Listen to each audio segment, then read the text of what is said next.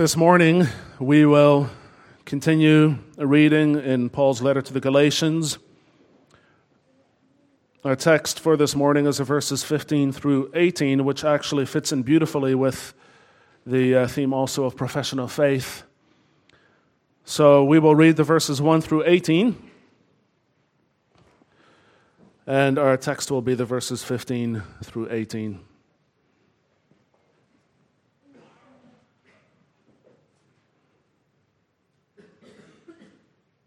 Galatians 3, starting at verse 1. O foolish Galatians, who has bewitched you? It was before your eyes that Jesus Christ was publicly portrayed as crucified. Let me ask you only this Did you receive the Spirit by works of the law or by hearing with faith? Are you so foolish? Having begun by the Spirit, are you now being perfected by the flesh? Did you suffer so many things in vain, if indeed it was in vain? Does he who supplies the Spirit to you and works miracles among you do so by works of the law or by hearing with faith? Just as Abraham believed God and it was counted to him as righteousness. Know then that it is those of faith who are the sons of Abraham. And the scripture, foreseeing that God would justify the Gentiles by faith, preached the gospel beforehand to Abraham, saying, In you shall all the nations be blessed. So then, those who are of faith are blessed along with Abraham, the man of faith. For all who rely on works of the law are under a curse, for it is written, Cursed be everyone who does not abide by all things written in the book of the law and do them. Now, it is evident that no one is justified before God by the law, for the righteous shall live by faith. But the law is not of faith, rather, the one who does them shall live by them. Christ redeemed us from the curse of the law by becoming a curse for us. For it is written, Cursed is everyone who is hanged on a tree, so that in Christ Jesus the blessing of Abraham might come to the Gentiles, so that we might receive the promised Spirit through faith. Now begins our text. To give a human example, brothers, even with a man made covenant, no one annuls it or adds to it once it has been ratified. Now the promises were made to Abraham and to his offspring. It does not say, and to offsprings, referring to many, but referring to one, and to your offspring, who is Christ. This is what I mean. The law, which came 430 years afterward, does not annul a covenant previously ratified by God so as to make the promise void. For if the inheritance comes by the law, it no longer comes by promise, but God gave it to Abraham by a promise.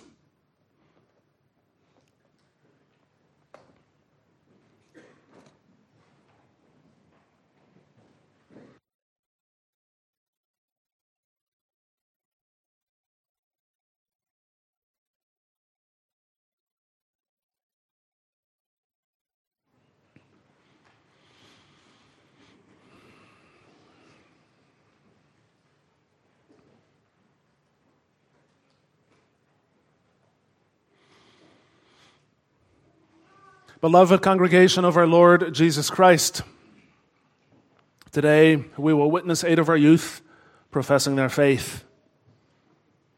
It's a big day for them. They will stand here facing you and make a vow before God and before His people. About 18 years ago, they were baptized. God's covenant promises were proclaimed over their lives. As they grew up, they began to understand those promises. They began to respond to them in faith. Today, the day has come for them to make that commitment public. And they want to do it in front of you all. So it is good and fitting for us to reflect on these things together with them. It is a common misconception that those who profess their faith become members of the church afterwards. But this is not actually true. They already were members. In fact, they were members of this church even before they were baptized. About 18 years ago, their parents were asked this question Do you confess that our children, though conceived and born in sin and therefore subject to all sorts of misery, even to condemnation, are sanctified in Christ and thus, as members of his church, ought to be baptized? So they already were members of the church. The baptism simply confirmed God's promises to them. But of course, a promise will do you no good if you do not respond to it in faith. And that's true for your whole life. You don't just respond once in front of the church. This response involves all of your life. These, these youth were already responding before today, and they will have to continue doing so for every day of their lives hereafter. And in fact, that obligation lies upon all of us. That's why our text calls us to respond in faith to the promises God made to you in Christ. That's what we are to do, to respond in faith to the promises God made to us in Christ. And we'll pay attention to three points. He made them to you, He guaranteed them in Christ, and He calls you to respond. Now, sometimes professional faith is seen as a mere rite of passage. You take the relevant courses and then you graduate, usually around the age of 17 or 18. And some people look at professional faith in exactly the same way. They say, Well, I'm 18 now. I should probably profess my faith. There are also people who doubt sometimes, and they ask themselves, Did God really make these promises to me? Or was it just that my parents happened to have certain religious beliefs, and I happened to be drawn into that before I had time to think things over myself? Maybe you lack certainty in your faith. How can you be sure that you have a personal call from God on your life? What people tend to forget is the factor of God's providence. You remember Lord's Day 10, don't you? What do you understand by the providence of God? We will not make you recite it, but it goes something like this God's providence is His almighty and ever present power, whereby, as with His hand, He upholds heaven and earth and all creatures, and so governs them that rain and, rain and leaf, rain and drought. Now, I can't recite it anymore. Leaf and blade, rain and drought, fruitful and barren years, food and drink, health and sickness, riches and poverty. Indeed, all things come to us not by chance, but by his fatherly hand. So, God's providence included all of these things. It included the time and the place in which you were born. It included who would be your parents. It included your exact genetic makeup. It included your character and your disposition. All of these things are included in the providence of God. And it, it, included everything that brought you to the point where you are ready to profess your faith today. So let us not think that this day is merely a man made ritual. This day, too, is part of God's work in your life. God made these promises to you, and you need to respond to them in faith. Of course, when our text refers to God's promises, it does not begin with us, it begins with Abraham. God made the promises to Abraham and to his offspring. In Genesis 17, verse 7, he says, I will establish my covenant between me and you and your offspring after you throughout the generations for an everlasting covenant to be God to you and to your offspring after you. Now, Abram was 99 years old when God made that promise to him. Then God commanded that he be circumcised. Circumcision was a sign of God's covenant promises, but the promises came first. Circumcision came as a sign and seal to Abraham to guarantee these promises to him personally. Remember, Abraham was only 99 when he was Abraham was 99 when he was circumcised, but Isaac was only eight, eight days old. And yet the promises were made to both. So the truth of the promises does not depend on the age of the person receiving them. And that is the case among us as well. That is why baptism and circumcision proclaim the same message. In both cases, God promises that He will be our God. In both cases, He promises to cleanse us from our sins. In both cases, He calls us to have faith in Him. In both circumcision and baptism, the promise comes first. And your parents believed, so they had you baptized. You were included in this sphere, of God's covenant promises. That does not mean that you were saved by their faith, but it does mean that you are an heir to God's covenant promises. As the Apostle Peter said at Pentecost, the promise is for you and for your children and for all who are far off, everyone whom the Lord our God calls to himself. But what was the promise that God made to Abraham?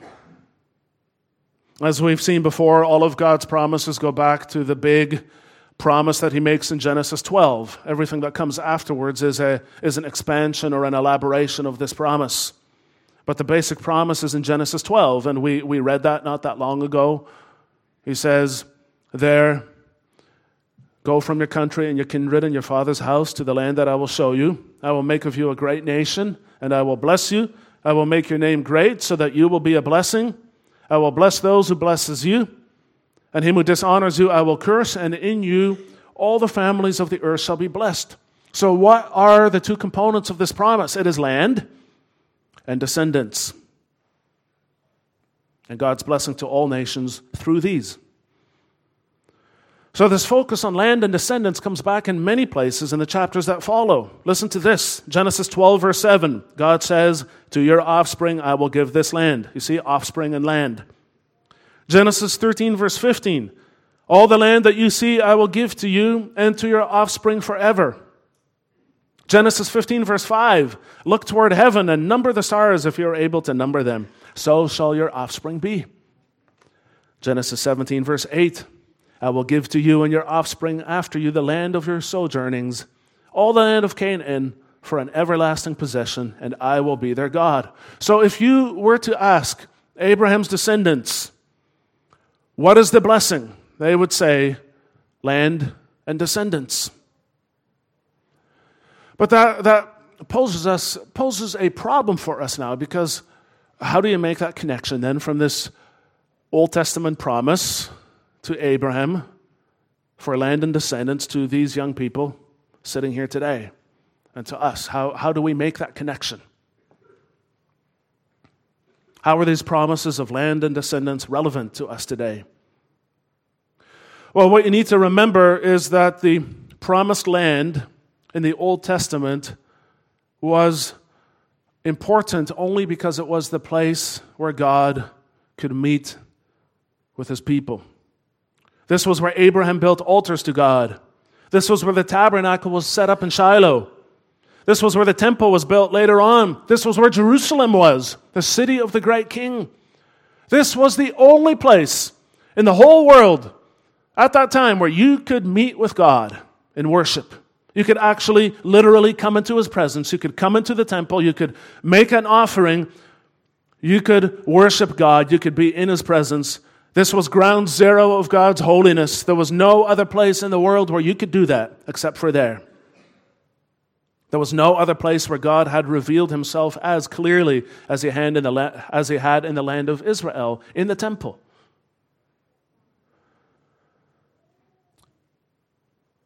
In fact, one of the people who realized this most clearly was actually a heathen initially. Naaman the commander of the king of Syria. You can read that story in 2 Kings 5.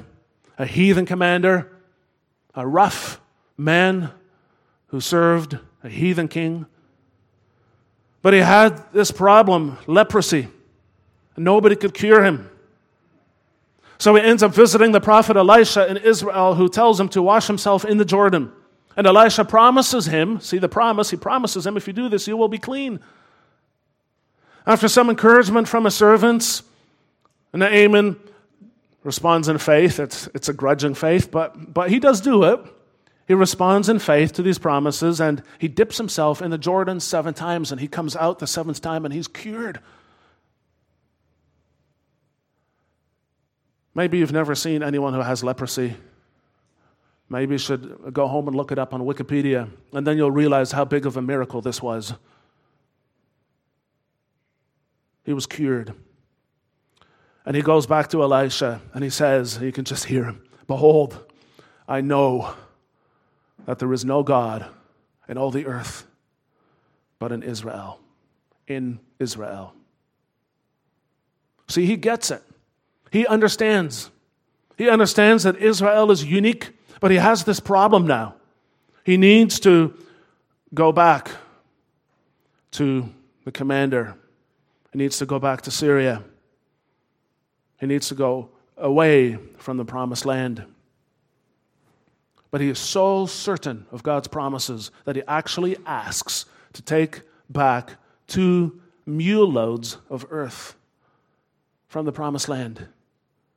Because he is so sure, he, that's how surely he believes that God is truly present in Israel. And this is an act of faith for him. He, he does this out of faith. So, the promise that God made to Abraham is not just the promise of land, it is not just the promise of descendants, it is the promise of God Himself. It is the promise of a place where you can enjoy God forever. It is the promise that God will have a people. It is the promise that God will dwell with these people. That's the promise. And Paul writes about that in our text in Galatians 3, verse 15. He writes, to give a human example, brothers, even with a man made covenant, no one annuls it or adds to it once it has been ratified. And he's thinking here of this covenant that God made with Abraham. He's saying to him, Look, there are covenants, human covenants even, that are irrevocable. In our situation, for example, we have what's called the Soil and Land Conservation Act in Western Australia to protect native vegetation. And it provides for the option of making what is called a conservation covenant. There's two arrangements that you can make. One of them is called a conservation covenant. And the conservation covenant is irrevocable. Once it is made, nobody can change it, not even the person who made it. The website says, quote, the term of these covenants is usually specified for perpetuity or a period of time. Once finalized, the commissioner does not have statutory authority to vary or discharge these covenants. End quote. In other words, it is possible for a covenant to be made, and then even the person who was part of that covenant has no power to change or to revoke it anymore. That's the sort of thing that Paul is writing about here. This is the kind of covenant that God made with Abraham, a covenant that is irrevocable, a covenant that cannot be changed.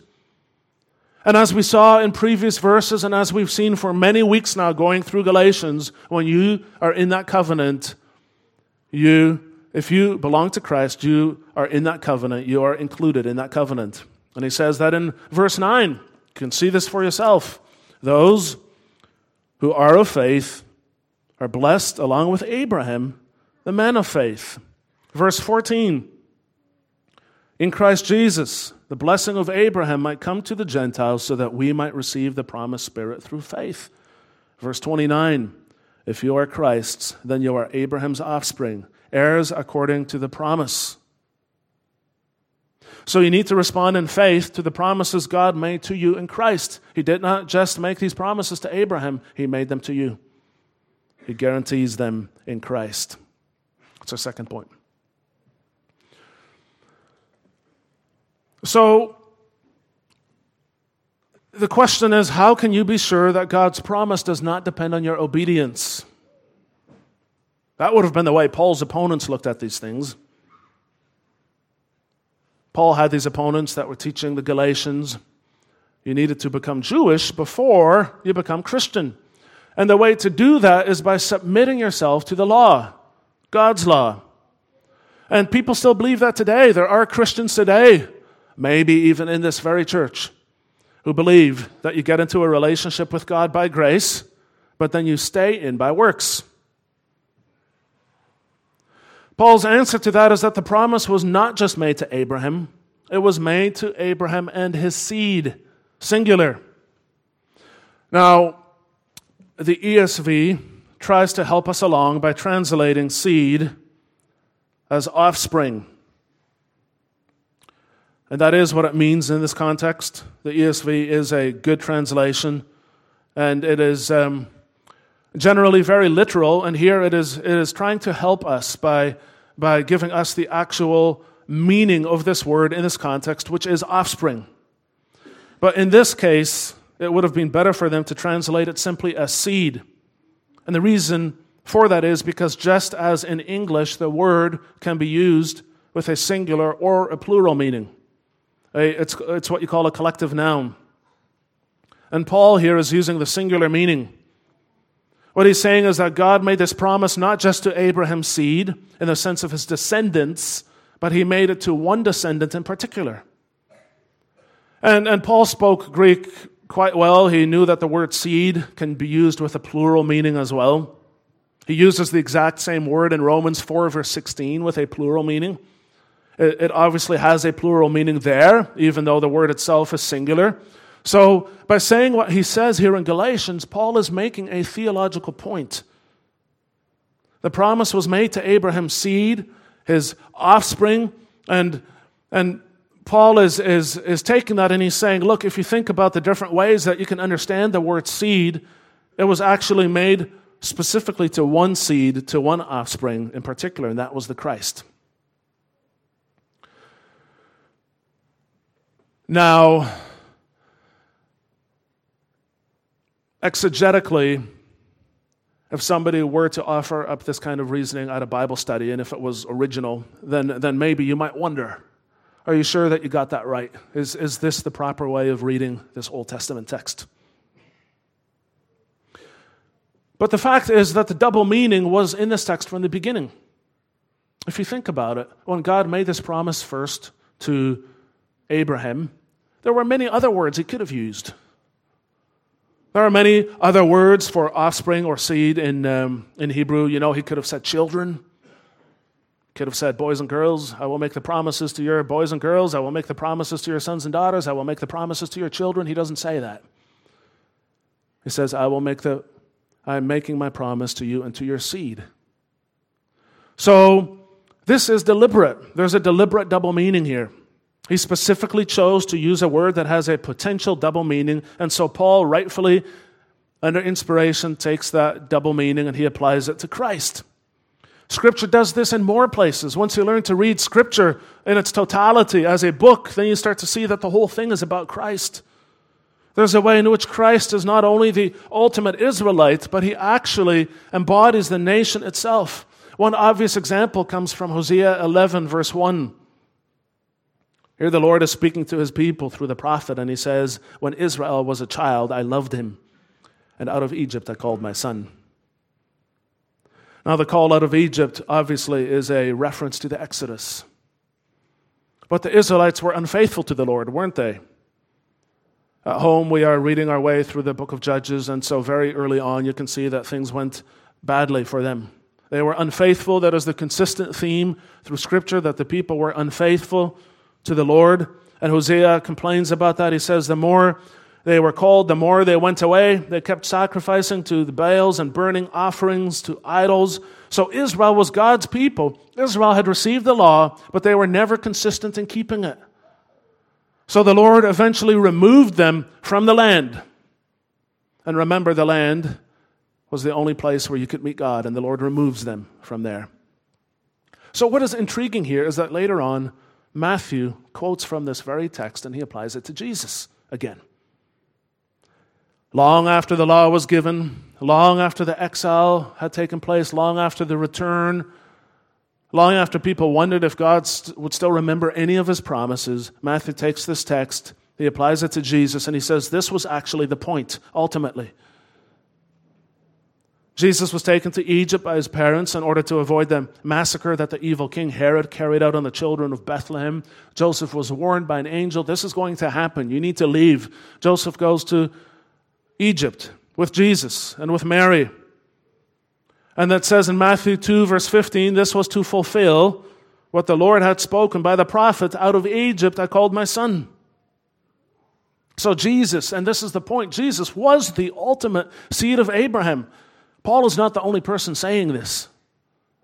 The ultimate descendant to whom all of God's promises were made. God made these promises to Jesus, the man. He would be the one through whom God would bring the original blessing into the world. Because you remember from Genesis 12, the Lord says, In you shall all the families of the earth be blessed. Jesus was the offspring through whom God would bring that blessing into the world. Because he's not going to be able to do it through the Israelites themselves, right? They've, they've made a mess out of everything. They've proven that they can't do it. But that was, uh, Jesus was going to be born as one of God's people, and through him, all of these blessings would be brought into the world. The blessing was land and descendants. And as we saw earlier, that really just means the presence of God and the fellowship of his people. So think about this Jesus is the bridge between you and these promises. All who are in Christ receive these very same promises. If you are in Christ, you have these promises. They are yours. And what does it mean to be in Christ on its most simple level? It simply it means to, to belong to Him, to have faith in Him. In Ephesians 1, verse 11, Paul writes, In Him we have obtained an inheritance. Jesus is the heir. Through faith in Him, you share in all of God's promises. So imagine how great He must be. All the promises were made to Him, all the promises are fulfilled in Him, all the promises are realized in Him. Jesus is the ultimate recipient of all of God's promises. Think about how great He must be. The promise is ultimately life in the presence of God, together with His people forever and ever. That's what the promise is. And if you have faith, that promise is guaranteed to you with the blood of Christ. That promise is the only way you're going to escape the judgment of God. Remember that by nature, all of us are under the curse. We don't just need to be purified from our sins. We do. To be purified from our sins is important, but, but we need to be purified from our sins in order to escape the judgment of God. We need to be saved from the judgment of God. Look again at verses 13 and 14 of our reading. Christ redeemed us from the curse of the law by becoming a curse for us. For it is written, Cursed is everyone who is hanged on a tree so that in Christ Jesus the blessing of Abraham might come to the Gentiles, so that we might receive the promised Spirit through faith. Faith is the only way to be included in Christ. Your works have nothing to do with it. The Jews didn't see it that way. To them, the point, the, the, the focal point was Mount Sinai. And, and everything that Abraham did was just an introduction to get to Mount Sinai. And Abraham, they said, well, Abraham was an example of a good Jew, somebody who, who kept the law even before it was given because he was so holy. But the point of the covenant was law keeping. But Paul says Sinai was an interruption. Sinai wasn't the, the focal point of God's redemptive historical words. Sinai was an interruption. Sinai was given to keep the people separate from the nations around them as God's holy people until the Messiah would be brought into the world the law was necessary to keep God's people separate from the nations.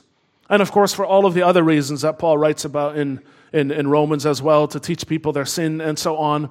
But in terms of, of the timeline, the law was meant to isolate people from the nations around them until the Messiah could come. But the law itself was never the way to having life with God. The law cannot give you life, it cannot make you righteous, it cannot change your heart. In verse 21, Paul will argue that if a law had been given that could give life, then righteousness would indeed be by the law. And his point is the law cannot do this. The promises can only be given to those who are of faith. So he's not saying first you believe and then you get the promises. He's not saying that. He's saying that the promises are fulfilled in the lives of those who believe instead of those who keep the law. As he says later in Romans 4, verse 14, for if it is the adherents of the law who are to be heirs, faith is null. The promise is void. If you can be saved by law keeping, why would you have faith? So you must respond in faith to the promises that, that God made to you in Christ.